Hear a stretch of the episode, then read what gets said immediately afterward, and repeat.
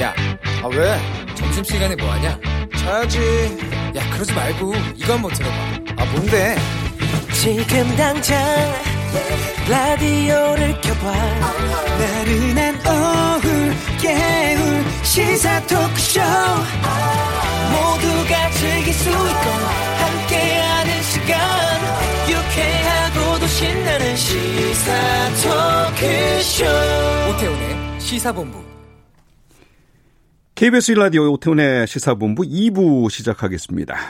지금 현재 가장 핫하고 중요한 뉴스를 정리해드리는 방금 뉴스 시간입니다. 서울신문의 손지은 기자 나오셨습니다. 네, 안녕하세요. 안녕하세요. 어, 역대 최장기간 장마로 전국 곳곳에 피해가 이어지고 있습니다. 오늘 더불어민주당과 정부, 청와대가 재난지원금을 현실에 맞게 올리기로 했습니다. 네, 오늘 아침 국회에서 고위 당정청 협의가 있었습니다. 예. 15년째 동결돼 있는 재난지원금을 올리기로 의견이 모아졌는데요. 지금 현재는 재난으로 사망했을 때 지원금이 1천만 원 정도인데 네. 어, 이를 2천만 원으로 올리고요.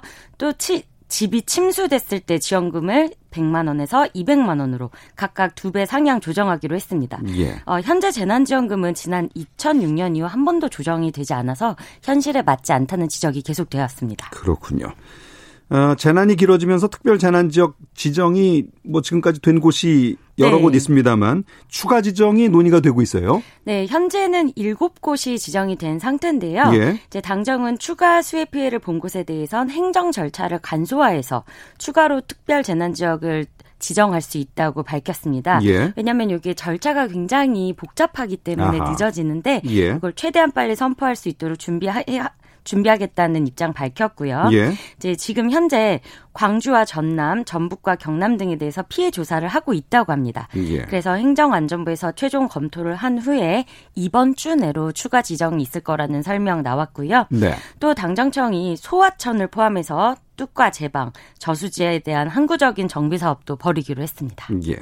예상치 않은 재난이 많아지고 뭐 길어지고 이러다 네. 보니까 이제 추경의 필요성이 이제 끊임없이 나오고 있는 것 아니겠습니까? 네. 예. 그러다 보니까 4차 추가 경정 예산안 편성 뭐 얘기를 하고 있는데 결론이 나질 않았다는 얘기네요.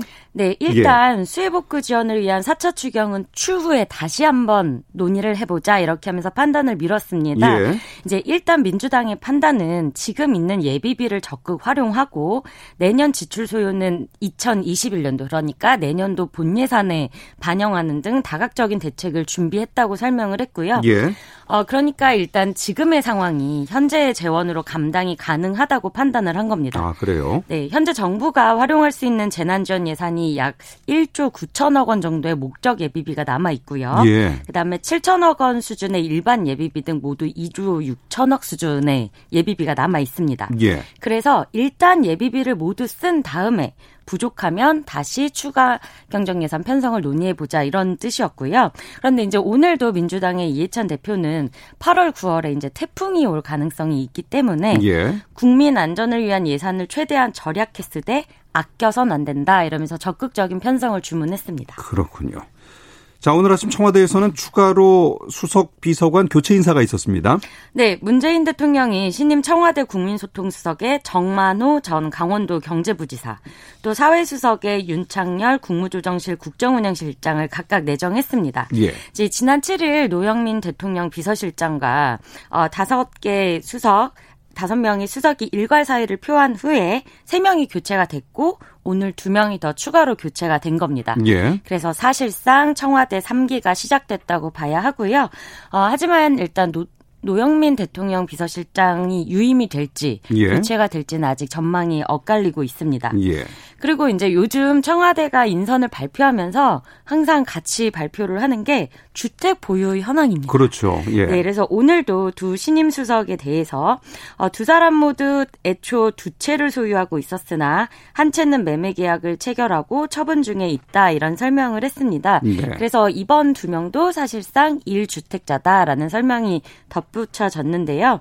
이제 앞서 교체된 최재성 정무수석이나 김종호 민정수석, 또 김재 남 시민사회 수석도 무주택자이거나 1주택자라고 청와대가 밝혔습니다. 네. 그래서 청와대가 어 1년의 인사 발표를 보면 공직사회 문화가 바뀌고 있음을 아실 수 있을 것이다. 이런 설명을 했고요. 그래서 요즘은 고위공직은 다 무주택자 아니면 1주택자가 발탁되는 추세입니다. 예. 인사가 나기 전에 이제는 이 과정을 다 거쳐야 되는군요. 맞습니다. 예.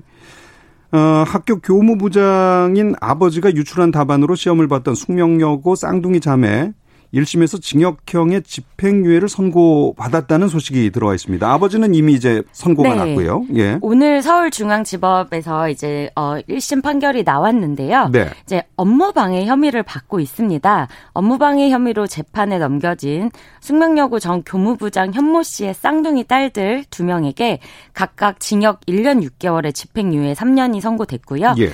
240시간의 사회봉사 명령이 내려졌습니다. 네. 이제 재판부가 투명하게 처리돼야 할 고교 내부 시험을 방해해 공정한 경쟁을 방해했다. 그리고 공교육에 대한 시민들의 신뢰도를 떨어뜨리는 등 죄질이 좋지 않다라고 판결 이유를 설명했고요. 예. 하지만 이제 이 딸들, 딸들이 미성년자이고 초범이기 때문에 집행유예를 선고했다고 설명을 했습니다. 네. 어, 이들 쌍둥이 자매는 1학년, 고등학교 1학년 때이던 2017년 1학기 기말고사 때부터 이듬해 1학기 때까지 다섯 차례에 걸쳐서 교무부장이던 아버지가 빼돌린 답안을 보고 시험을 치른 그리고 이제 갑자기 성적이 확 올라서 이제 의혹이 제기가 됐었고요. 네. 어, 이런 식으로 학교의 성적 평가 업무를 방해한 혐의로 재판에 넘겨졌습니다. 이제 앞서 말씀해 주신 대로 자매에게 시험지와 답안지를 유출한 혐의로 재판에 넘겨진 아버지 현 씨는 이미 지난 3월에 대법원에서 징역 3년이 확정됐습니다. 예.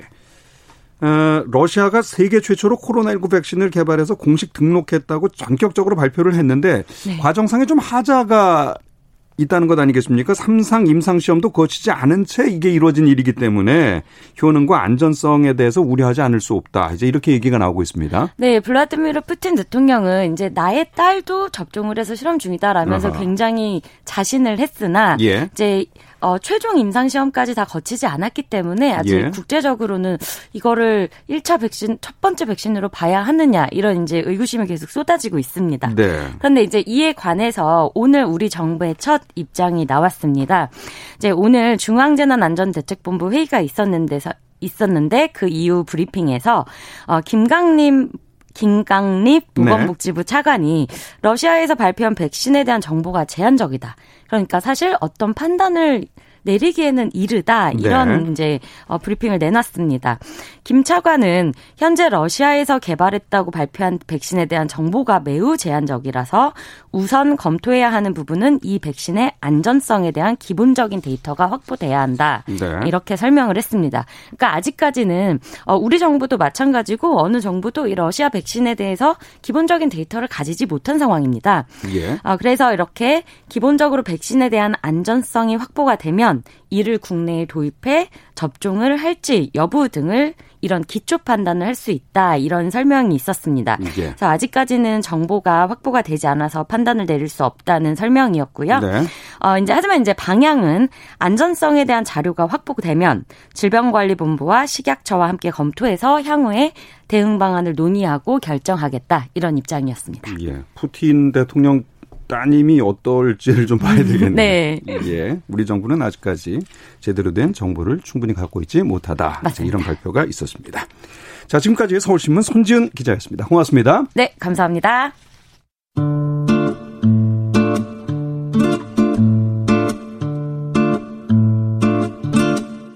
오태훈의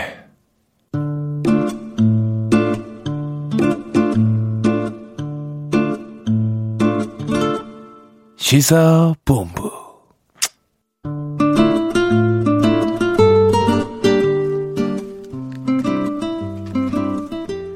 예, 저희 시사본부는 청취자 여러분의 참여를 기다리고 있습니다.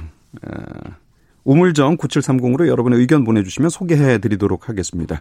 오늘 저를 기쁘게 해주시는 문자가 많이 오고 있는데, 예, 뭐, 다른 내용, 예, 시사적인 내용 뭐 여러 가지 좀 보내주셔도 뭐 됩니다. 예, 그거 원래 그런 거 하는 거 아니었습니까? 예, 그런 문자 많이 보내주시기 바랍니다.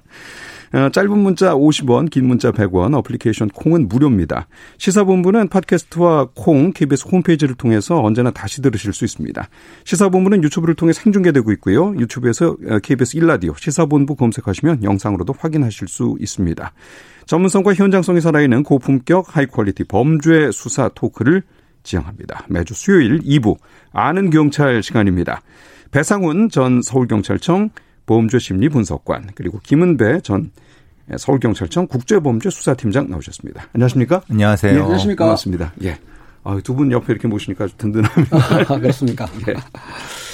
어, 검경 수사권 조정이 이루어지고 있는데 뭐 기본적으로 이게 검찰의 힘을 좀 이렇게 빼고 경찰의 권한을 많이 주는 게 기조 아닌가 싶은데 경찰청장께서 반발을 하고 있습니다. 이건 뭐 이유가 뭘까요? 뭐 아시다시피 이제 검찰 개혁의 핵심적인 내용은 검찰의 직접 수사를 축소하고 예. 그 수사 관련된 부분을 경찰로 넘겨주면서 이 검찰과 경찰관의 일종의 약간의 그 권한과 힘의 조정을 하는 법이 지난해 통과가 됐고 그게 형사소송법이라든가 검찰청법이 통과됐고 예. 요번에 그것을 세부적으로 규정할 수 있는 대통령령을 지금 규정 그러니까 시행령을 입법 예고를 했는데 네. 그 내용 자체가 경찰로 받- 경찰로서는 받아들이기 좀 어려운 상황이다라고 하면서 경찰 내부적으로나 경찰청장께서 지금 일정 정도 일종 반발이라고 좀 그런데 불만을 표시하면서 그 얘기는 뭐냐면 어차피 이거 입법 예고가 되고 네. 한 40일 동안 예고가 되면서 조정을 좀 하거든요. 아하. 그래서 여러 가지 면에서 그걸 표출하시려고 하는 얘기인 것 같습니다. 그렇군요. 내용을 좀 보고 따져봐야 되지 않겠습니까? 예, 예. 이게 어떤 내용들이 있어서 그렇습니까? 이게 명령 단계인데. 예. 이 사항을 보게 되면 사실은 예. 검찰에서 이제 수사 종교권을 갖고 있다가 경찰도 일부 하고 있어요. 하고 예. 있는데 아마 그 경찰에서 이 내용을 보게 되면은 이번에 형사법 그 대통령 시행령을 우리 상호 협조해야 되는데 법무부 주관으로 단독으로 한 거예요. 어. 그 처리 배제했죠. 예. 그 또 하나 뭐냐면은 대통령령이 검사가 압수수색 압수수색영장을 집행할 경우에 예. 경찰한테 사건을 안 넘긴다. 음흠. 그러니까 6대 범죄 이외에도 압수영장 받게 되면 계속 사건을 하겠다는 얘기입니다. 예. 그러면 예. 압수영장 받게 되면 모든 사건 다 할 수 있어요. 또 그러네요. 하나 뭐냐면은 지방검찰청장이 검사장급인데 수사 여부에 대해서 판단을 할 수가 있다. 예. 요건 한 그러면은 경찰에서 볼 때는 아 6대 범죄만 한다고 해놓고 나서는 영장 받게 되면은 6대 범죄 이외의 범죄도 얼마든지 수사할 거 아니냐라고 지금 반발하고 있는 거죠. 그러니까 그렇군요. 지금 예. 상황이 크게는 이제 지금 이 나온 저 시행령은 한 대체로 한 세 가지 부분이라고 보시면 됩니다. 예. 하나는 뭐냐면 내용에 대한 부분, 절차에 대한 부분, 그리고 네. 일반 수사 그 준칙에 대한 부분. 음, 우리 그렇죠. 팀장이 말씀하신 것은 그 전체를 다 아우르시는 말씀이신 거고 전 정체적으로 문제 제기하는 건 그겁니다. 예. 지금 우리가 검경 수사권 조정에서 법을 바꿔서 형사소송법 내의 수사 관련된 거를 했는데 네. 그거를 법무부에서 주관해 버리면은. 상호 조정해야 되는 사항을 일방 당사자가 무엇인가 해석의 권한을 갖게 돼 버리면 어떡하느냐. 라고 경찰 쪽에서는 이제 일정 정도 반발을 하는 거고 예. 지금 아까 저 팀장 말씀하신 것처럼 어쨌든 지금 직접 수사를 축소하고자 했는데 근데 결국은 법은 그렇게 해놨는데 시행령은 거꾸로 네. 오히려 그 결정권을 지방 검사장이 갖거나 아니면 어허. 검사가 임의적으로 영장을 청구한 상태에서 법에 위반되는 방식으로 수사를 직접 수사할 수 있게끔 시행령이 그렇게 해버리면 어떻게 되느냐. 서로 모순되는 그렇죠. 면이 많다. 오히려 예. 법은 요만큼인데 시행령이 이- 이만큼 되는 상황이 지금 상황이 아니냐라고 예. 경찰 쪽에서는 반발을 하는 거죠. 예. 내용을 하나씩 조금 따져볼 예. 필요가 있지 않을까 싶은데 대검찰청과 경찰청 그리고 해양경찰청 사이에 정기적인 수사기관 협의회를 두도록 했습니다. 검사와 사법경찰관의 이견을 좁히기 위한 취지 뭐 이렇게 이해는 될 수 있는데요. 이 부분이 어떻습니까? 그러니까 이제 경찰과 검찰이 이제 수사 사항에 대해서 의견이 다를 때 경우에 조정해야 하지 않습니까? 그렇죠. 의견 다르면 그 의견을 다를 게 조정하겠다 사전에. 네. 그리고 이제 수사 활성화를 위해서 협의하겠다는 얘기인데 실제적으로 이게 얼마나 긴밀하게 협조될지는 두고 봐야 아는데 일단 이걸 했습니다. 검찰에서 지금까지는 경찰을 수사 지휘 체계를 갖췄어요. 네. 그러니까 거의 상명하부를 했었는데 이번 조치에 의해서 그는 뭐 상호 협조 관계는 됐지만 네. 과연 협의체가 원활하게 돌아가지 않으면 이것도 하나의 그냥 형식적인 게 아닐까 싶기도 해요. 그러니까 이전에는 그 검사가 사법 경찰을 지휘, 예. 수사 지휘권으로 했는데 지금은 독자적인 주체가 되니까 네. 지위가 아니라 이제 협의를 해야 되는 상황이죠. 그러니까 네, 협의가 필요한 부분인데 문제는 협의에는 두었는데 그걸 누가 주도하는가에 대한 거는 지금 애매하다는 겁니다. 그렇죠. 그러니까 그러면 협의- 위상은 달라졌겠지만 그래도 또 뭐 기존의 것이 그대로 이렇게 좀 어느 정도 분위기상 흘러갈 수도 있는 그렇죠. 거고. 관행이라는 것도 있고 그 예. 또 하나 말씀드리는 건 뭐냐면 형사소송법의 그 해석 주체를 법무부로 해놨으면 아하. 그럼 주도를 누가 합니까? 그렇죠. 법무부 이제 밑에 있는 검찰. 그렇죠. 예. 거죠. 그러니까 이것이 악마가 아니냐라고 아하. 주장을 하는 거죠. 그러니까 경찰에서는 공동으로 지원하고 그렇죠. 상호 협력을 하자고 하는데 예. 주관 주체를 법무부에서 했기 때문에 경찰에서 반발하는 거죠. 그렇죠. 지금 요 얘기가 아까 말씀드린 대통령 형사소송법 대통령 주관부처와 연관되는 얘기가 되는 겁니다. 예. 자, 그리고 이제 뭐 여섯 개 분야 얘기가 나옵니다. 이것도 이제 뭐 결국은 무색해지는 게 아니냐 뭐 이런 얘기도 있습니다만은 어 검찰이 직접 수사하는 여섯 개 분야 어떤 게 일단 해당이 되나요? 먼저 이제 부 패 범죄가 있습니다. 예. 부범죄가 있고 그다음에 경제 범죄 또가 있고요. 그다음에 공직자 범죄 있지 않습니까? 네. 공직자 범죄는 사실은 4급 이상만 하게 돼 있어요. 예. 검사로 임명되면 4급이거든요. 아하. 그러니까 검사 수사를 경찰이 못 한다는 얘기죠. 쉽게 얘기해서. 예. 그렇잖아요. 있고 또 선거 사본 문제가 있고요. 그다음에 이제 방위 사업 비리 같은 것도 이제 검찰이 하겠다. 네. 그리고 대형 참사를 하겠다고 했는데 여기에 문제된 게 뭐냐면 경제 사범 수사에 마약 사건을 넣었어요. 마약 사건을. 어, 경제 안에요. 예, 경제 네. 범죄 안에 마약 네. 사건 수사를 넣고 그다음 대형 참사 안에 사이버 범죄 수사를 넣기 때문에 실제적으로 지금 사이버 수사가 상당히 크지 않습니까? 네. 그리고 아시다시피 마약 범죄가 상당히 크다 크고 사회 처분이 널리 있어요. 근데 그거를 검찰에서 직접 수사를 하겠다라는 소환이 들었기 때문에 지금 경찰에서는 그런 것 때문에 그럼 전체 수사하는 거 아니냐라고 지금 반발하고 있는 거죠. 예. 법에는 6대 범죄로 한정해 놨다고 숫자는 해 놨는데 그렇네요. 예, 예. 그걸 시행령을 까, 까 보니까 각 각의 범죄의 범주가 너무 큰 겁니다. 네. 그러니까 배보다 배꼽이 큰 상태가 된다는 거고 네. 우리가 생각해보면 경제 범죄가 도대체 뭡니까? 다 경제 범죄 아닌 범죄가 어디 있습니까? 어디 뭐 쉽게 뭐 말하면. 돈이 조금만 걸리면 다 그렇죠, 경제 예. 아니겠습니까? 그리고 예. 또 하나는 사이버 범죄 아닌 게 어디 있습니까? 이 예. 컴퓨터만 하면 사이버 범죄 아닙니까? 어허. 그러면 배보다 배꼽이 더 크다는 겁니다. 예. 그 상황을 시행령에서 좀 구체적으로 해야 되는데 네. 오히려 이게 엉망으로 만든 거 아니냐라는 불만이 경찰 쪽에 있는 거죠. 어, 저는 진짜 몰랐네요. 이게 마약이 경제 예. 이 범위 안에 들어가고 그 다음에 사이버 범죄가 대형 참사에 그러니까요. 들어가면 예 이게 여섯 개 분야로 뭘 줄여놓은 것 같은 느낌이 아닌데요. 오히려 는 거죠. 검찰에서 뭔 예. 얘기냐면 마약을 수출 업 수출하고 뭐 뭐야 판매하는 업, 아니 그러니까 수출하고 수입하는 업자를 처벌했다고 했는데 네. 실제로 마약은 땅에 떨어지는 게 아니에요. 예. 수입하고 수출하지 않습니까? 그러면은 수출업자를 잡게 되면 그를 판매한 사람 또 그 마약을 복용한 사람 연줄 연결되는데 네. 그렇다 보면은 중간에 수사다 끊는다 이건 아니거든요. 그렇기 때문에 전체 수사가 가능하다는 얘기가 나오는 거죠. 예.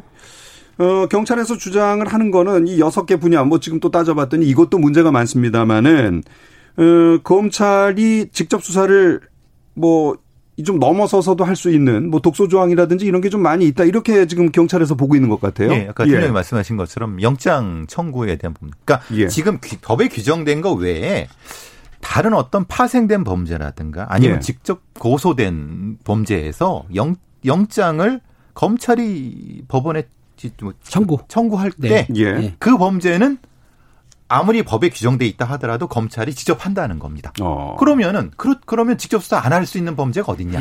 라는 나는 논리적 모순이 생긴다고 반발하고 있는 거죠. 예. 참, 이, 어떻게 또 이거 해야 되나 모르겠네요. 이게 경찰청장께서 이게 좀 많이 말씀을 하실 그 근거들이 있었군요. 그러니까. 왜냐하면 현장 경찰들이라든가 현장 예. 수사관들은 지금 반발이 심합니다. 왜냐하면 실제로 지금 이 직- 검, 검찰의 직접 수사를 축소하겠다고 네. 했는데 아니 실제로 보니까 이 축소된 게 뭐냐? 라고 하는 방식의 현장 경찰들의 반발이 심하니까 그렇습니다. 현장 경찰들이 보기에 사실상 우리가 임의수사하고 강제수사가 있는데 네. 임의수사라는 건 임의적으로 하는 거 강제수사를 하게 되면은 말씀드린 대로 영장 청구할 때에 압수수색 영장이라는 거는 계좌 추적하려면 영장이 있어야 돼요. 네. 통신 추적하려면 영장이 있어야 돼요. 네. 그걸 누가 우리는 신청만 할 뿐이고 검사가 법원에 청구를 하는데 네. 검사를 통해서 한단 말이에요. 그런데 그렇다고 한다면 검사가 다른 생각을 갖고 압수영장 받은 다음에 우리를 배제하고 수사하게 되면은 수사할 수가 없다. 어. 근데 알다시피 지금 강제 수사 아닌 것이 뭐가 있겠습니까? 예. 왜냐하면 수사할 때 본인들 피해자나 그 피고소인들이 자진해서 자기 증거를 내놓는다? 이거 힘든 얘기거든요. 그렇죠. 제가 수사받겠습니다. 그러고 나오는 피의자가 어디 있겠습니까? 그렇죠. 자기 신고를 예. 내놓지 않고요. 그러니까 예. 우리가 영장을 받아야 되는데 압수수색 영장을 그걸 예. 처분하는데 그것도 우리가 청구 못해요. 예. 검사를 통해서 해야 되는데도 불구하고 그 자기들이 압수영장 받은 걸 계속 수사하겠다? 원래는 이첩을 해야 되거든요. 저희한테. 예. 근데 안 하고 수사하겠다는 그런 취지인 거죠. 이게. 네. 그 이첩을 강제할 쓴 조항이 없다는 없죠. 겁니다. 그러니까 아하. 경찰은 검찰에 강제할 쓴 조항이 있는데 검찰은 경찰에 법에 규정된 대로 이첩을 할 수 있다라고만 돼 있기 때문에 할 수 있다고 하는 건 안 해도 된다는 거지 않습니까? 두 분 다 이렇게 경찰에 몸을 담으셨던 분들이라 지금 제가 한쪽으로 쏠리게 되는 건 아닌가. 아, 이거 죄송합니다. 아니 그렇진 않습니다. 저도 이제 예. 그 수사관 생활 할 때 검찰에 파견 나와서 사는 근무를 했기 예, 때문에 예, 예. 검찰청 내부를 아는 거고 검찰 비난한 건 아니고 일단은 6대 범죄 한해서 그 해야 되는데 네. 거기에 이제 개정안을 보면 이런 걸 껴넣기 때문에 조금 요거를 법무 수사를 확대하려고 물론 수사 욕심이 있는 건 알지만 네. 그래도 우리가 처음에 정한 대로 그 개정한 대로 가야 되는데 약간 독소왕을 낀 거는 맞는 것 같아요. 그러니까 개혁의 취지가 좀 무색됐죠? 직접 수사를 축소하는 건데 네. 대통령령은 그게 아니라 오히려 확대된 거 아니냐라는 음. 거는 뭐 그 주장인 거죠. 예.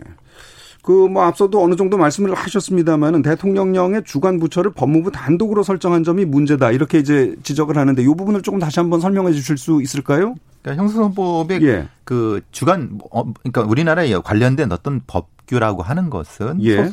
소, 소관 부처가 다 존재를 합니다. 예. 특히 형사소송법 같은 경우는 기존에 이제 어 여러 부처가 걸쳐 있죠. 경찰도 걸쳐 있고 그렇지만은 지금 이 수사 준칙 관련된 부분, 수사 관련된 부분에서는 그 이 입법의 취지 자체가 네. 두 주체가 협의해서 하라는 거였는데 네. 근데 결론은 한쪽만 거죠. 하면은 그러니까 검찰의 상위 기관인 예. 법무부 밑으로 예. 가는 거. 경찰은 이제 저 행안부가 되는 행안부니까. 예, 예. 예. 그럼 법무부하고 행안부와 경찰청하고 대검이 같이 협의를 해 가지고 이런 조항을 만들어야 되는데 네. 법무부 단독으로 만들기 때문에 이런 독수장을 끼워 넣어도 어쩔 수 없었던 거죠. 예. 아니 그러면은 지금 뭐 두 분 말씀하시는 거 들어보니까 저는 경찰 그 청장님의 말씀이 굉장히 이제 수긍이 가고 이해가 이제 많이 되는데 그러면 그 사이에 이 입법 예고된 거를 어떻게 좀 손볼 수도 있는 겁니까? 글쎄요, 이제 40일 동안 입법 예고를 한 다음에 예. 국무회의에서 결정을 하면 그대로 시행이 되는 거고 뭐 네. 날짜에 따라 하지만은 글쎄요, 이게 바뀔 수 있을지 참 지금 40일 동안 입법 예고하게 되면은 공청회라든가 토론회를 하긴 하거든요. 예. 그럼 이제 전문가들이라든지 아니면 뭐 전직에 수사했던 분들 모여서 공청회 토론을 하는데 그 공청회 토론을 해가지고 좋은 안이 나오면 다행인데 그냥 밀어붙이시로 하다 보면 안 된 거기 때문에 아마 40일 동안에 경찰에서는 대안을 막 제시할 거고 또 검찰에서는 맞대응을 할 건데 네. 어떻든 전문가들이 참여를 시켜서 우리 국민을 위해서 일하는 거 아닙니까? 그러면 국민을 위해서 할 수 있는 게 무엇인가를 좋은 안이 나게 되면은 국무회의에서 의결하면 통과되는 거거든요. 그러니까 40일 동안에 많은 그 좋은 제안들이 또 요 독소 조항을 뺄 수 있는 제안들이 나오게 되면 가능한 거죠. 예. 이제 뭐 논리는 이제 이쪽 저쪽에서 이제 막 나올 수가 있는데 사실은 이제 검찰은 어떤 면에서는 좀 기득권이 있기도 하고 또 그렇죠. 그런 면에서 이제 다른 입장이 있을 거 아니겠습니까? 또 검찰 입장이란 건 과연 어떨까요? 근데 검찰의 입장은 기존에 했던 것처럼 예. 사실은 가지고 있는 사람이 내놓기는 사실 쉽지 않지 않습니까? 딱 그 구도 아니겠습니까? 그렇죠. 그러니까 예. 근데 이제 직접 수사라고 하는 것 자체가 사실은 권력화되는 것 자체가 문제였었고, 예. 그러니까 검찰이 직접 수사를 일정 정도 빼는 부분은 이제 검찰 개혁의 일환으로 되지만 예, 검찰의 입장에서는 그것을 개혁의 대상으로 보지 않는 거죠. 왜냐하면 예. 효율성이 있다고 보는 거고 아, 검찰 개혁을 주장하는 쪽에서는 이것은 어, 국민을 위해서 중복 수사나 이중 수사보다는 효율적으로 해보자라고 하는 건데 그래서 진짜 좀 답답한 부분입니다. 검찰에서 말하기를 자기들이 한 5만 건 정도를 1년에 처리하는데 네. 이요 직접 수사를 축소하다 보니까 8천 건 정도로 준다는 거예요. 그런데 중요한 건 뭐냐면 옛날에는 수사 지휘를 그 지휘했지 않습니까? 근데 지금은 상호 협력이지 않습니까? 그래도 검찰에서는 경찰을 관리 감독을 합니다. 뭘로? 예. 영장 청구를 저희가 못하지 않습니까? 아하. 강제 수사를 어차피요. 그러니까 검사한테 신청할 뿐이고 검사가 청구를 하기 때문에 네. 모든 수사는 강제 수사가 필요한데 네. 그걸 직접으로 할 수가 없어요. 그러니까 어차피 검찰청에서는 그 강제 수사를 가지고 우리 관리 감독하는 건 맞는 거죠. 아, 그렇게 되는군요.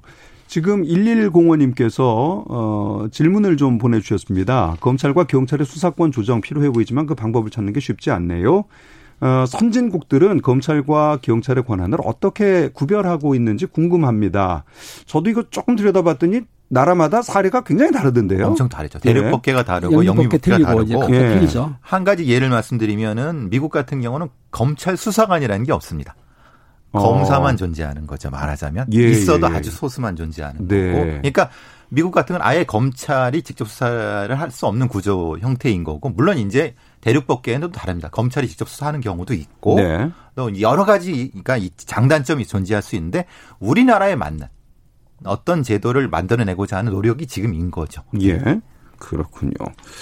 아, 참 이게 복잡합니다. 저 근데 이런 염려하시는 분들도 있습니다. 이제 검찰이 너무 이제 권력을 많이 갖고 있으니까 이것을 좀 덜어내자 라는 차원에서 이제 이것을 좀 조정하고 경찰에 많은 권한을 주자. 이제 이런 취지가 여러 가지로 깔려 있는데 이러다가 또 혹시 경찰이 갑자기 또 너무 권력을 많이 갖게 되는 거 아닌가 뭐 이런 이제 우려를 하시는 분들도 있거든요. 동시 진행이 돼야 되는 게 맞습니다. 예. 뭐냐면 검찰의 직접 수사를 축소하는 대신에 그 수사와 관련된 거를 경찰로 넘어오되 네. 경찰에서는 행정경찰과 수사경찰을 분리하는 것이 기본적인 입법의 그 개혁의 취지입니다. 네. 말하자면 지금은 행정경찰 수사경찰이 토- 통합되어 있는 상태에서 너무 비대해질 것이 걱정이 되니까 수사본부라고 하는 수사경찰과 행정경찰이라고 하는 분리하는 것이 동시 진행을 하고자 해서 자치경찰제라는 여러 가지 개혁 방안이 나와 있는 거죠. 그래서 지금 제주도는 자치경찰 하고지 않습니까? 그러니까 네. 경찰청은 지금 수사라든지 보안 이런 거 경우에는 경찰청 관할로 하고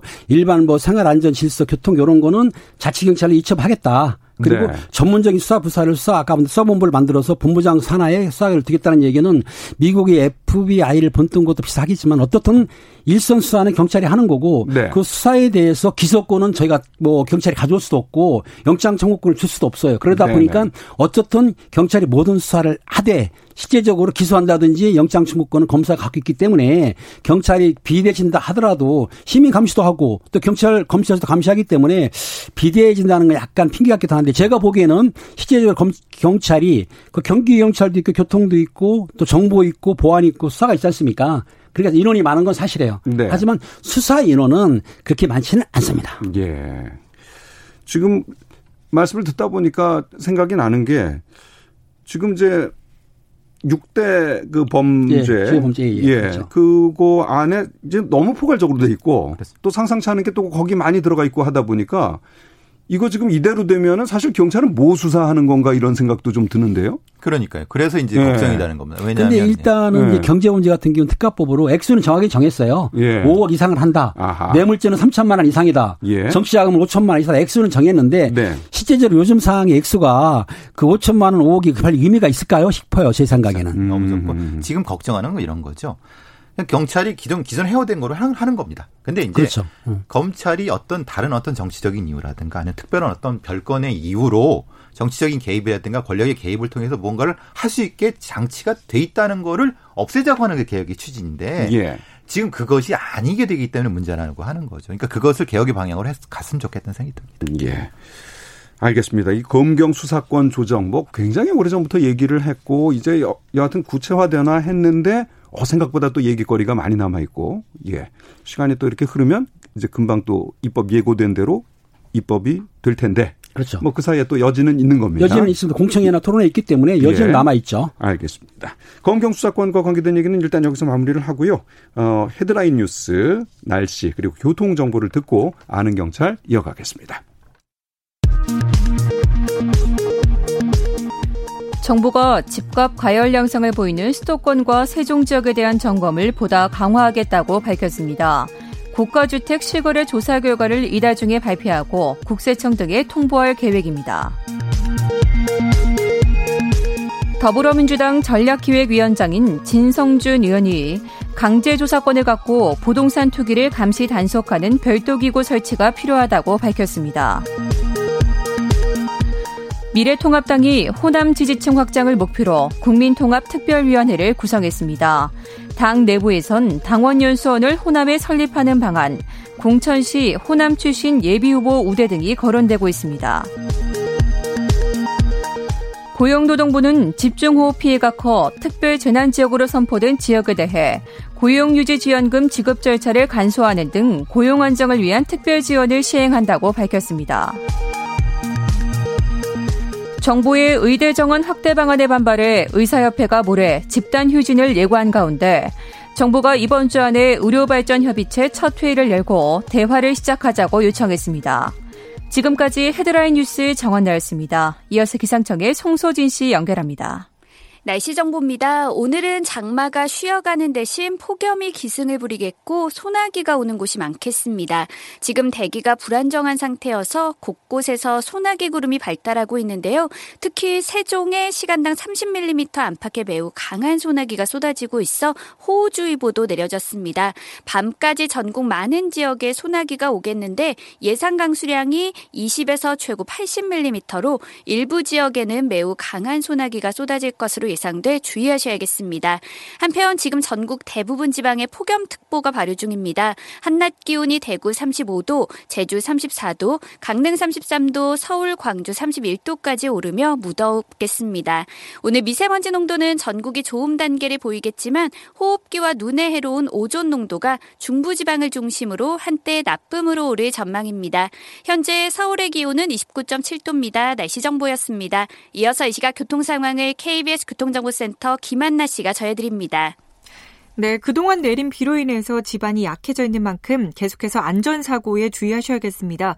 방화대교 남단 개화 육관문 그리고 잠수교는 계속 통제고요. 한강 시민공원 주차장 10곳도 폐쇄되어 있는 상태인데요. 오늘 1시부터 잠원 한강공원이 개방이 됐습니다. 고속도로는 보수 작업 구간이 전 시간대보다 더 늘었습니다. 서해안 고속도로는 목포 방면으로 비봉나들목 3km 작업 여파 받고 있고요. 이후로 서평택 부근 2, 3차로에서도 작업을 하고 있어서 서평택 분기점부터 나들목까지 5km 밀립니다. 경부고속도로 서울 쪽은 황간 휴게소부터 영동 나들목 부근까지 짧게 작업 여파 받고 있고요. 이후로 기흥에서 수원 부근과 죽전 휴게소 부근에서도 작업으로 밀리고 있습니다. 중부 내륙고속도로는 양평 방면입니다. 작업 때문에 고령 분기점에서 속도 떨어지고요. 선산 부근에서 하던 작업은 현재 종료는 됐지만 2km 작업 여파 남아 있습니다. KBS 교통정보센터였습니다.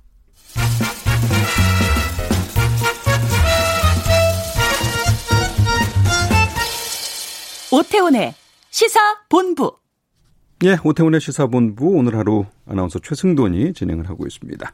아는 경찰 코너를 함께 하고 있는데요. 얘기를 어, 다른 얘기를 해보겠습니다. 최근 화제의 재판이 있었습니다. 95억 원 사망 보험이 들어있는 아내를 숨지게 한 혐의로 재판에 넘겨졌던 남편. 아내는 만삭이었고요. 어, 같이 차를 타고 있다가 이 났던 사고가 과연 사고가 난 건지 사고를 낸 건지 고의 여부가 이제 쟁점이었습니다. 법원에서 네 번째 선고가 나왔습니다. 6년 동안 이제 그 무죄 혹은 무기징역 이렇게 왔다 갔다 하다가 결국은 금고 2년이 나왔습니다. 자세히 얘기를 좀 살펴보겠습니다. 정리를 하긴 했는데 이게 이제 또 기간도 길고 왔다 갔다 해서 좀 복잡합니다. 이거 다시 한번 정리를 좀 해주시면 어떻게 될까요? 이게 그렇습니다. 2014년 예. 8월 23일 날 네. 오전 3시 새벽이죠. 새벽 네. 3시에 경부고속도로 그 하행선입니다. 천안 나들목 쪽에서 승합차가 그 갓길에 서 있는 화물차를 충돌을 했습니다. 예. 그런데 그 차 안에는 두 명이 타 있었어요. 네. 하나는 남편, 하나는 아내인데 그 아내라는 분이 그 캄보디아인이지만 사실 크메레인이죠. 그 여, 24살 먹은 여성이 만삭의 여성이에요. 네. 그 여성이 옆에서 안전벨트를 안 메고 누워 있었는데 충돌하는 바람에 그만 사망을 했습니다. 어. 사망을 하고 남편은 가볍게 부상만 입었어요. 예. 근데 그걸로 끝나는 줄 알았는데 어느 보험 아마 그 조사원 조사다 보니까 네. 그 사망 보험금이 무려 95억을 받게 된 거예요. 어허. 그래서 다시 재조사를 시작된 거죠. 예. 그러다 보니까 1심에서는 무죄가 났고 2심에서는 유죄가 났고 대법원에서 갔는데 파기환송을 한 거예요. 이번에. 네. 그러니까 이제 그 2심에서 다시 요거를 파기환송한 그 무죄를 바꿀 수는 없으니까 네. 그 다른 공사실이 있습니다. 그걸 가지고 말한 대로 치사로 해가지고 금고 인용을 선고를 하면서 법정 구속을 한 거죠. 음. 보험 살인은 무죄. 네. 그렇죠. 교통사고 치사는 유죄. 유죄. 유죄. 그래서 그게 금고 2년. 2년, 예, 된 거죠. 예. 정리가 예, 분명하게 된 것 같습니다. 예, 그러니까 이제 원래는 그냥 졸음운전으로 일어난 끝나려고 했건데, 예, 그냥 사고인데, 어 보험금이 95억 원? 그렇죠. 오, 이건 좀 뭔가, 예, 이렇게 돼서 이제 조사가 시작이 됐고, 결국은 이제 재판을 여러 번 받게 되고, 그런 거죠. 결과는 이렇게 나오고요. 예. 아니 95억 원 보험금을 어떻게 받을 수 있게 이게 쉽게 할 수가 없지 않습니까? 근데 사실 좀 이게 좀 모호한 게 예. 여러 가지 이제 재판 중에 나왔던 사실은 예. 어, 한, 처음에는 한 60억 정도였었는데, 그 뒤에 이제 두세 달, 사고 나기 두세 달 전에 집중적으로 30억짜리를 더 가입했다. 추가로 추가로 했다. 가입. 그러니까 음. 원체적으로는 그동안 그 결혼한 이후에 예. 아이도 있었다고 합니다. 그때 한 60억 정도 되는 것을 들고, 그 뒤에 사고 나기 달 전에 30억을 더 추가했던 부분인데, 네. 그러면은 실제로 보험료 납, 납부해야 될 보험료가 수백만 원이 넘는 그렇죠. 거죠. 예. 그러니까 뭐 보통 한 400만 원 된다고 하는데, 네. 아니 그걸 벌기도 힘든데 한 달에 그렇죠. 그런데 이걸 보험료로 낼 수 있는 거 그러니까 너무 이건 고의적 아니냐라는 이제 문제 제기가 나왔던 부분인 거죠. 근데 이제 그, 사, 그 남편의 주장은 그겁니다. 예. 아니다. 나는 훨씬 더 버- 벌이가 좋다.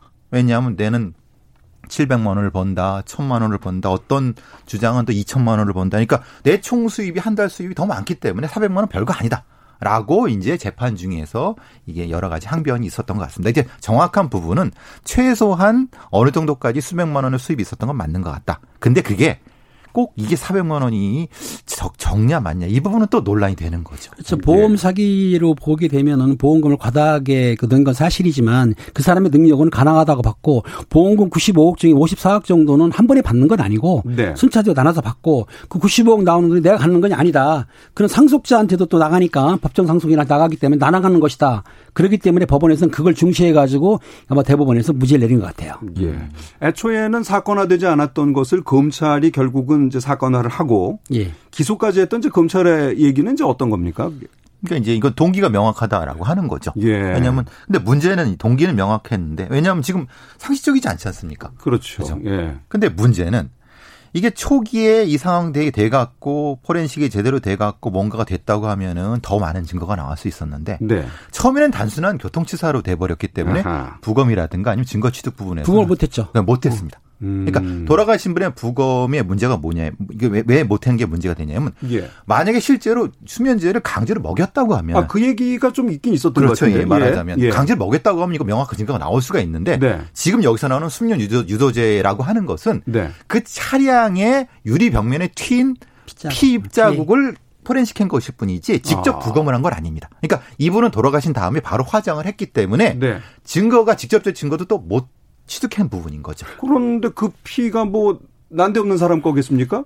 아니 그건 아니죠. 예. 피해자의 피, 그 사망하신 분이 피는 맞는데 네. 그걸 감정을 해보니까 국가수에서 해보니까 네. 거기에 수면 유도제가 들어있는데 예. 그 수면 유도제 성분이 과연 태아라든가 만삭 부인이니까 네네. 태아라든가 그 아내분이 그걸 먹는다 해가지고 크게 효과, 즉 치명적인 거 아니다. 그리고 아하. 일부에서는 그 남편분도 그 수면 유도제 성분이 나왔기 때문에 예. 이 수면 유도제 성분으로 인해 가지고는 범죄 고유를 볼 수가 없다는 게 대법원 판단이죠. 정확한 것은 수면제가 아니- 수면 유도제가 아니라 그 일부의 성분이 혈액에 있다는 겁니다. 음. 그러니까 이것은 이렇게 볼 수도 있고 저렇게 볼 수도 있는 거죠. 그러니까 수면제를 먹여갖고 나- 혈액에 나올 수도 있는 거지만 네. 다른 약물로 먹어도 유도돼 가능하죠. 갖고 나올 수도 있기 때문에 그게 이제 지금 이 사건에서 결정적으로 이제 무죄가 나온 부분일 수 있다는 겁니다. 왜냐하면 명, 아, 증거가 없는데 어떻게 할 거냐? 증거가 그렇죠. 없다고 하면 예. 피고인 유리한 거로 갈 수밖에 없는 증거가 거죠. 없는데 또 어떻게 할 수는 없는 그렇죠. 거죠. 예, 예.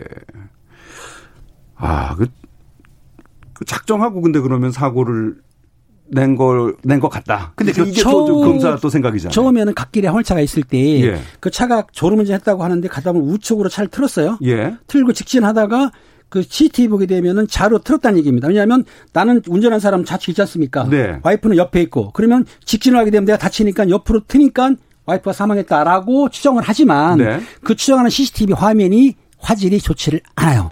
정확히 모르기 때문에 대법원에서는 이거를 판 인정을 안 한 거죠. 예. 왜냐하면 우회전에서 가다가 그냥 졸음운전으로 사고가 당한 거지 가면서 또 좌로 틀었다고 보기를 아는 거예요. 예. 그러니까 고의성이 없다.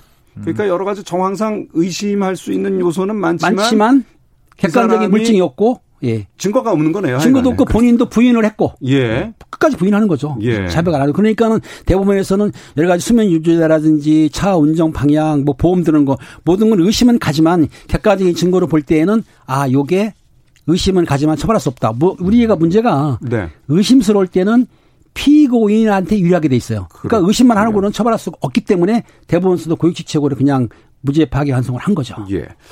그러면 이 사람이 이제 보험금 받습니까? 근데 이것도 논란이 되는 것은 예. 보험금을 주는 건 보험사가 줘야 되는 건데 네. 보험사가 못 주겠다. 왜냐하면 형사적으로는 무죄일지 모르지만은 민사적으로는 한번 다퉈보자라고 해서 지금 다 소송이 걸려 있는 상태라고 합니다. 아, 이게 이제 민사에서 결정이 되는 그렇죠. 거군요. 민사 아, 결정인데. 보험은 민사에서 지급을 하니까 예. 만약 그, 그 보험이 사기성이 있다 그러면 지급을 안 하죠. 아, 그러면 형사적으로 이렇게 판결이 났는데도 불구하고 민사적으로는 이것이 이제 충분히 의심도 다시 하고 뭐 이렇게 되면서 그래서 일종의 사회성이 존재한다고 민사 판사님이 하면은 어. 고의적으로 위에 사회성이 존재한다고 하면은 예. 지급을 안 할 수 있는 그러니까 거죠. 그게 판례적으로 옛날에 그 의자매 독살 사건 있지 않습니까? 거기에 예. 독초로 해가지고 의자매를 죽인 다음에 보험금 27억을 수령을 했는데 네. 그 당시에 유죄 받았다고 또 무죄가 났어요. 네. 그런데도 민사에는 그 보험금을 받지를 못했습니다. 전례가 있기 때문에 이런 전례를 해서 보험회사에서는 직업을 지금 누리고 뭐 안 주려고 하는 거죠. 쉽게 얘기해서. 네. 어, 지금 뭐 여러 가지 이제 문자가 오고 있는데 아, 아무래도 좀 의심이 되는 요인들이 많다.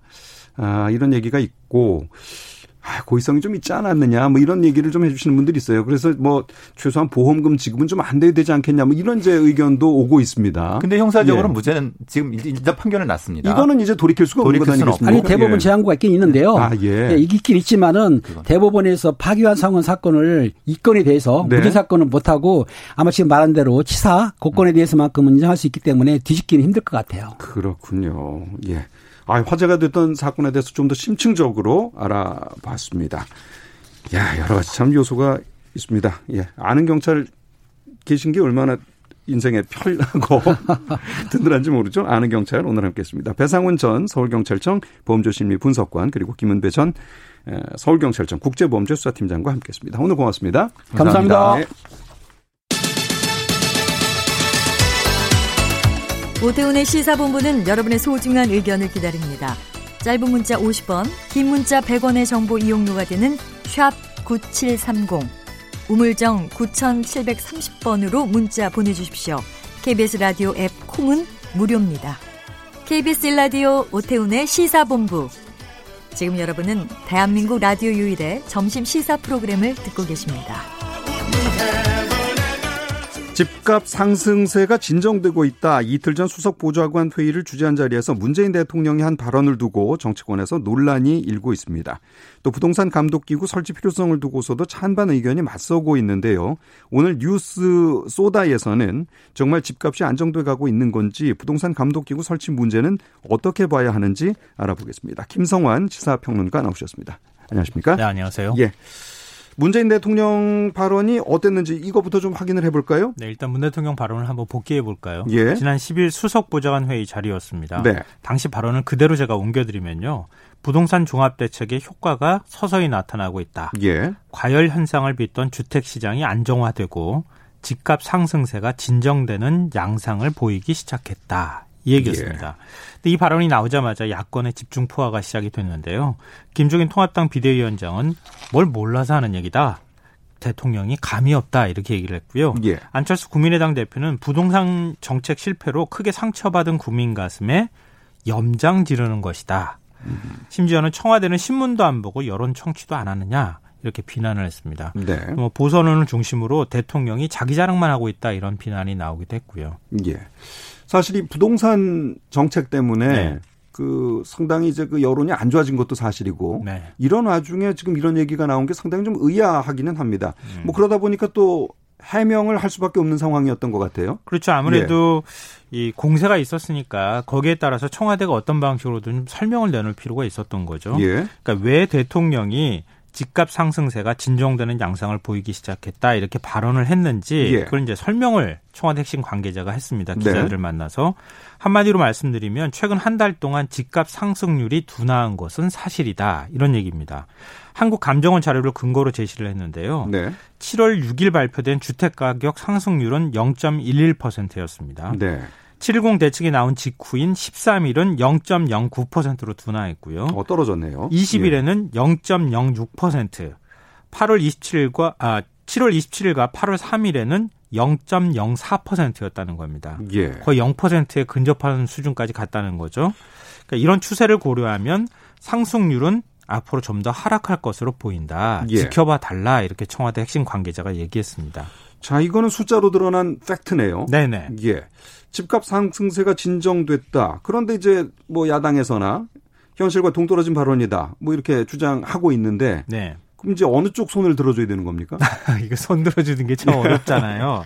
예. 일단 문 대통령의 발언을 야권과 보수 언론에서 지나치게 부각한 것은 맞아 보여요. 예. 그러니까 문 대통령은 집값이 잡혔다 단정적으로 표현한 게 아니라 일종의 상승세가 진정되는 양상, 즉 추세를 말한 거였습니다. 예. 그러니까 한국 감정원 자료를 제가 말씀드리면 청와대 얘기를 그대로 제가 옮기는 게 되는 거니까 네. 그거 빼고 네. 어 KB 국민은행의 부동산 시세를 제가 살펴봤어요. 오늘. 예. 지난 5월 18일 서울 아파트 가격 상승률이 0.03%였습니다. 5월 18일이요? 예. 네. 이후 가파른 상승세를 보여서 70 부동산 대책 발표 직후인 7월 13일 0.63%로 정점을 찍습니다. 네. 20일에는 0.58%, 27일에는 0.53%를 기록하다가 8월 3일에는 0.39%로 가파르게 상승률이 떨어지고 있는 것은 분명합니다. 이것도 지수가 그렇게 나오네요. 네네. 예. 감정원하고 거의 비슷하죠. 예.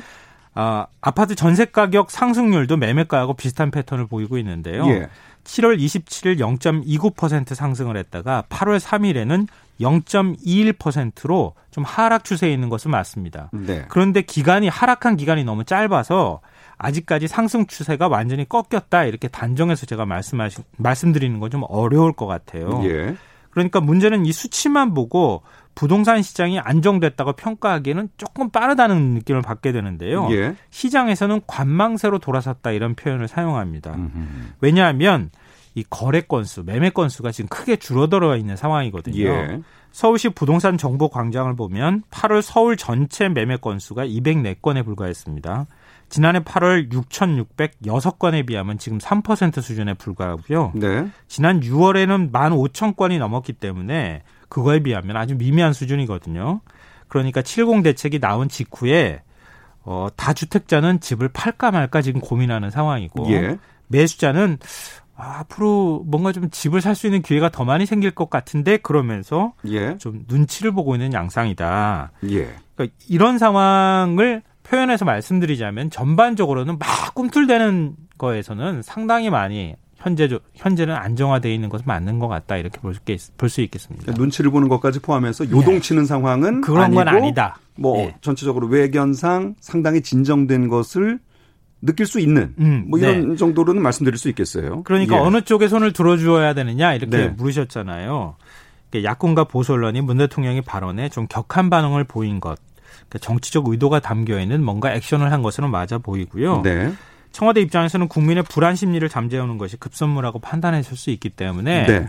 아, 일단 안정 추세에 있습니다. 이렇게 대통령이 말하는 게 상징적인 의미가 있잖아요. 그렇죠. 이제 그렇다 하더라도 몇 주 좀 더 지켜보고 대통령이 말했으면 조금 더 나았을 것을. 네. 그러니까 조금 성급했다는 비판에서는 자유롭긴 좀 어려울 것 같습니다. 예. 부동산이 뭐 아주 이제 워낙에 뜨겁기 때문에 네. 예. 아예 부동산 시장 감독 기구를 설치하는 게 어떨까? 이것을 이제 문재인 대통령이 언급을 하지 않았습니까? 네, 그렇습니다. 예, 이것도 또 논란이에요. 음, 문 대통령이 부동산 감독 기구를 설치를 검토하는 방안을 뭐 고, 검토. 민을 하겠다. 예. 뭐 이런 식의 얘기를 했는데요. 이것도 역시 야권과 보수 신문 경제지를 중심으로 해서 이건 차베스식 가격 통제와 닮은 꼴이다. 예. 또 빅브러더 흉내내느냐 공포 정치다 이렇게 비난을 지금 하고 있는 상황입니다. 네. 한마디로 요약하자면 시장에 왜 정부가 개입하려고 하느냐 이제 이런 얘기입니다. 하지만 뭐 아시겠지만 기존에도 정부가 시장 감시 역할은 계속 해왔어요. 네. 그러니까 국세청이나 금융감독원, 금융위원회, 한국감정원이 투기자의 탈세, 편법 증여, 분양권 전매 같은 시장 교란 행위를 단속해왔거든요. 예. 뭐 국토부는 또 국토부대로 어, 거래를 계속 감시하는 역할들을 해왔고요. 그런데 이게 문제는 뭐냐면은 왜 부동산 감독 기구가 얘기가 나왔냐면 기관별로 자기가 들여다볼 수 있는 자료가 각각 다르잖아요. 그렇겠네요. 예, 예. 국세청은 뭐 일종의 탈세 탈세 감시하는 게 네네. 어, 주 목적이니까 그 부분을 주, 주력해서 들여다볼 거고 네. 어, 금융감독원은 금융조회와 관련돼 있는 부분, 대출을 어떻게 하느냐 이런 예, 것에 대한 예. 움직임들을 볼 거고 또 거래 조회를 또 따로 하는 경우도 있을 거고 예. 이런 업무가 기관별로 분산돼 있는데 기관별로 이 장벽이 너무 높았다는 거예요. 아하. 그래서 문제를 해결하기 위해서 지난 2월에 국토부가 이들 기관에서 공무원을 파견받습니다. 네. 한 10여 명 규모로 부동산 시장 불법 행위 대응반을 설치를 했는데 네. 단속에 나섰죠.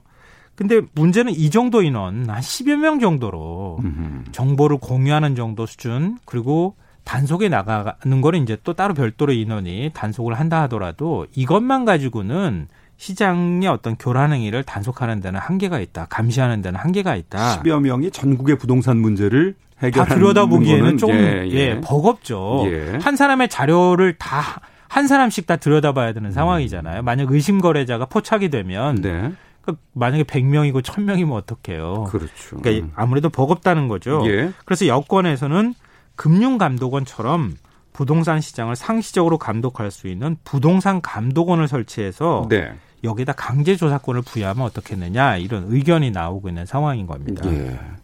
뭐이 문제가 심각하다고 느끼는 만큼 이런 네. 거에 대한 필요성을 또 느낄 수도 있겠습니다만은 여하튼 지금까지도 없었던 것이고 그렇죠. 이제 문제를 네. 보는 입장이 또 다르다 보면 반대하는 쪽도 이제 생각이 있을 겁니다. 그러니까 이게 부동산 시장을 어떻게 바라봐야 하는가 이런 예. 문제예요. 그러니까 얼마 전에 이제 어, 아파트 재개발하고 예. 재건축하고 이제 이렇게 하는 문제에 있어서 어, 아니 그 너무 시장 그 재건축 이익을 다 정부가 가져가고 아무리 층고를 뭐 높여준다, 아, 층수를 높여준다 하더라도 네. 이익 다 가져가면 누가 재건축하려고 하겠느냐 예, 예, 예. 그런 얘기 나왔을 때도 반론도 있었거든요. 아니 아파트에 산다고 그게 다 아파트 주민들 거냐 그렇지 않겠습니까? 그렇죠. 사회적인 인프라를 예, 또 예. 다 쓰고 있는 건데 예, 예. 이런 반박이 있었던 거랑 양상이 비슷해요. 어허. 그러니까 부동산 시장을 바라보는 관점 자체가 좀 달라요. 네. 그러니까 집을 개인의 자산으로 보고 개인 간 사인 간의 거래인데 그걸 왜 정부가 들어가서 자꾸 들여다보려고 하느냐 예. 이런 얘기가 있고요. 그러니까 시장에 맡겨야 한다는 얘기가 되는 겁니다. 그러니까 부동산 시장을 감독하는 정부 기관이 있는 나라가 별로 없다는 거예요. 그렇죠. 그러니까 예. 베네수엘라 우고 차베스 대통령 전 대통령이죠 지금 네. 공정 시장 감독원 아 공정 가격 감독원을 설치를 했었거든요. 예. 이거 외에는 유례를 찾기 어려운 것이다. 시장을 이런 식으로 개입하면 안 된다 이런 거고요. 예. 부동산 거래 전반을 감시를 하게 되면 주택 매매뿐만 아니라 증여 상속 문제까지 전부 다 다 모든 사람들 거를 다 들여다보려고 하지 않겠느냐. 예. 그러면 국민을 통제하는 권력 기구가 될 수 있다. 아하. 이런 얘기가 나옵니다. 그리고 정치적 의미로 좀 해석하자면 이 부동산 정책의 실패 책임을 초점을 좀 다른 곳으로 옮기려고 하는 전략 아니냐 아하, 예. 이런 해석도 나옵니다. 이게 그동안에 그러면은 아까 단속반, 대응반 말씀드렸잖아요. 네. 근데 그 대응반이 어느 정도 성과를 거뒀느냐? 통합당 김상훈 의원이 국토부터 국토부로부터 제출받은 자료를 보면 예. 올해 2월부터 7월까지 한 110건을 조사했다고 하는데요.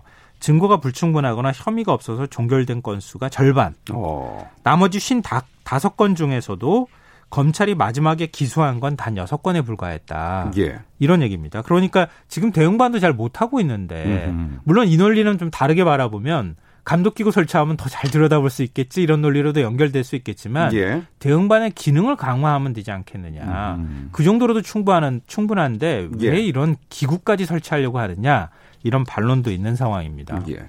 정부 여당에서도 이제 뭐 앞서도 이제 표현을 그대로 전해 주셨습니다마는 검토해 볼 필요가 있지 않을까 이렇게 조심스럽게 얘기하는 거지 꼭 뭐 밀어붙이겠다 이런 건 아니지 않습니까? 예, 일단 좀 보겠다는 뜻이에요. 예.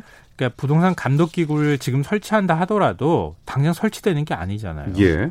그러니까 이런 감독 기구 설치하려고 하면 법령에 근거가 있, 어야 되지 않겠습니까? 네. 그러니까 법을 제정하는 단계까지 가, 갈지는 모르겠지만 법을 어쨌든 손질하는 작업을 해야 되거든요. 예. 그러기 위해서는 야권하고 어떤 방식으로든 협의를 해야 되잖아요. 이 야당에서는 뭐 통합당을 중심으로 해서 반대할 게좀 어, 뻔한 상황이고요. 예. 그럼 야권하고 협상하는 시간이 또 필요할 테고, 그러니까 당장 설치가 될 수 있는 것은 아닙니다. 다만 이제 여론을 환기시키는 효과는 저는 있기는 할 것 같아요. 예. 그러니까 그 동안에 부동산 투기 문제가 심각하다는 사실은 뭐 우리가 체험적으로 주변을 통해서 알고 있는 사실이잖아요. 예. 그러니까 부동산 투기를 근절하기 위해서는 뭔가의 대책이 필요하다고 하는 국민적 공감대를 얻는 데 있어서의 어떤 이슈로서는 의미가 있겠다. 이런 생각이 들고요. 네. 어, 다만 이제 이런 기구를 설치하지 않는다 하더라도 투기 수법이 갈수록 교묘해지잖아요. 글쎄 말입니다. 여기 예. 틀어막으면 저기로 튀어나가고 그런 상황이잖아요. 예.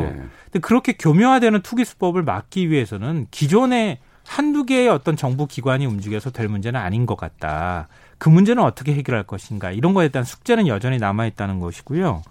이 편법 불법 상속과 증여를 막지 못한다면 이 청년 세대의 사회적 양극화를 해소할 방법이 사실은 없습니다. 예. 지금 산업화 세대하고 386 세대가 계속 증여를 하고 있는 상황이거든요. 그 과정에서 편법, 불법에 끼게 되면 굉장히 어려우니까 네. 그런 부분을 막을 방법도 한번 고민해 봐야 필요가 있겠습니다. 예. 부동산 가격 상승세가 주춤한 건 사실 아닌가요? 야당이 너무 무조건 예, 정부 정책을 비난만 하는 건 아니냐 이런 제 의견도 있으시고요. 상승세 주춤한 것이 맞다고 해도 이렇게 집값이 많이 올랐다면 사과하는 게 먼저 아닌가요? 이렇게 또 말씀해 주신 어, 청취자도 계십니다. 예, 오늘 말씀 여기까지 듣겠습니다. 지금까지 시사야의 에, 진행자 음, 시사평론가 김성환 씨와 함께했습니다. 고맙습니다. 네, 고맙습니다. 예. 자, KBS 제일 라디오 오태훈의 시사본부. 야, 아유, 또 이게 끝나기 직전까지 이렇게 좋은 메시지를 보내주시는 분이 계시네요. 최승돈 아나운서님 오늘 반가웠습니다. 항상 느끼지만 진행이 깔끔하고 산뜻해서 경쾌해서 듣기 좋습니다. 자주 뵙고 싶습니다. 예. 최근에 제가 낸 음반 노래까지 틀어드렸으면 훨씬 좋았을 텐데. 예, 원래 이 방송은 저 음악이 없습니다. 오늘 저는 아유, 이렇게 즐거운 시간 보내고 물러 가겠습니다. 지금까지 아나운서 최승돈이었고요. 오태훈의 시사본부는 내일 12시 20분에 다시 또 찾아오겠습니다. 여러분 대단히 고맙습니다.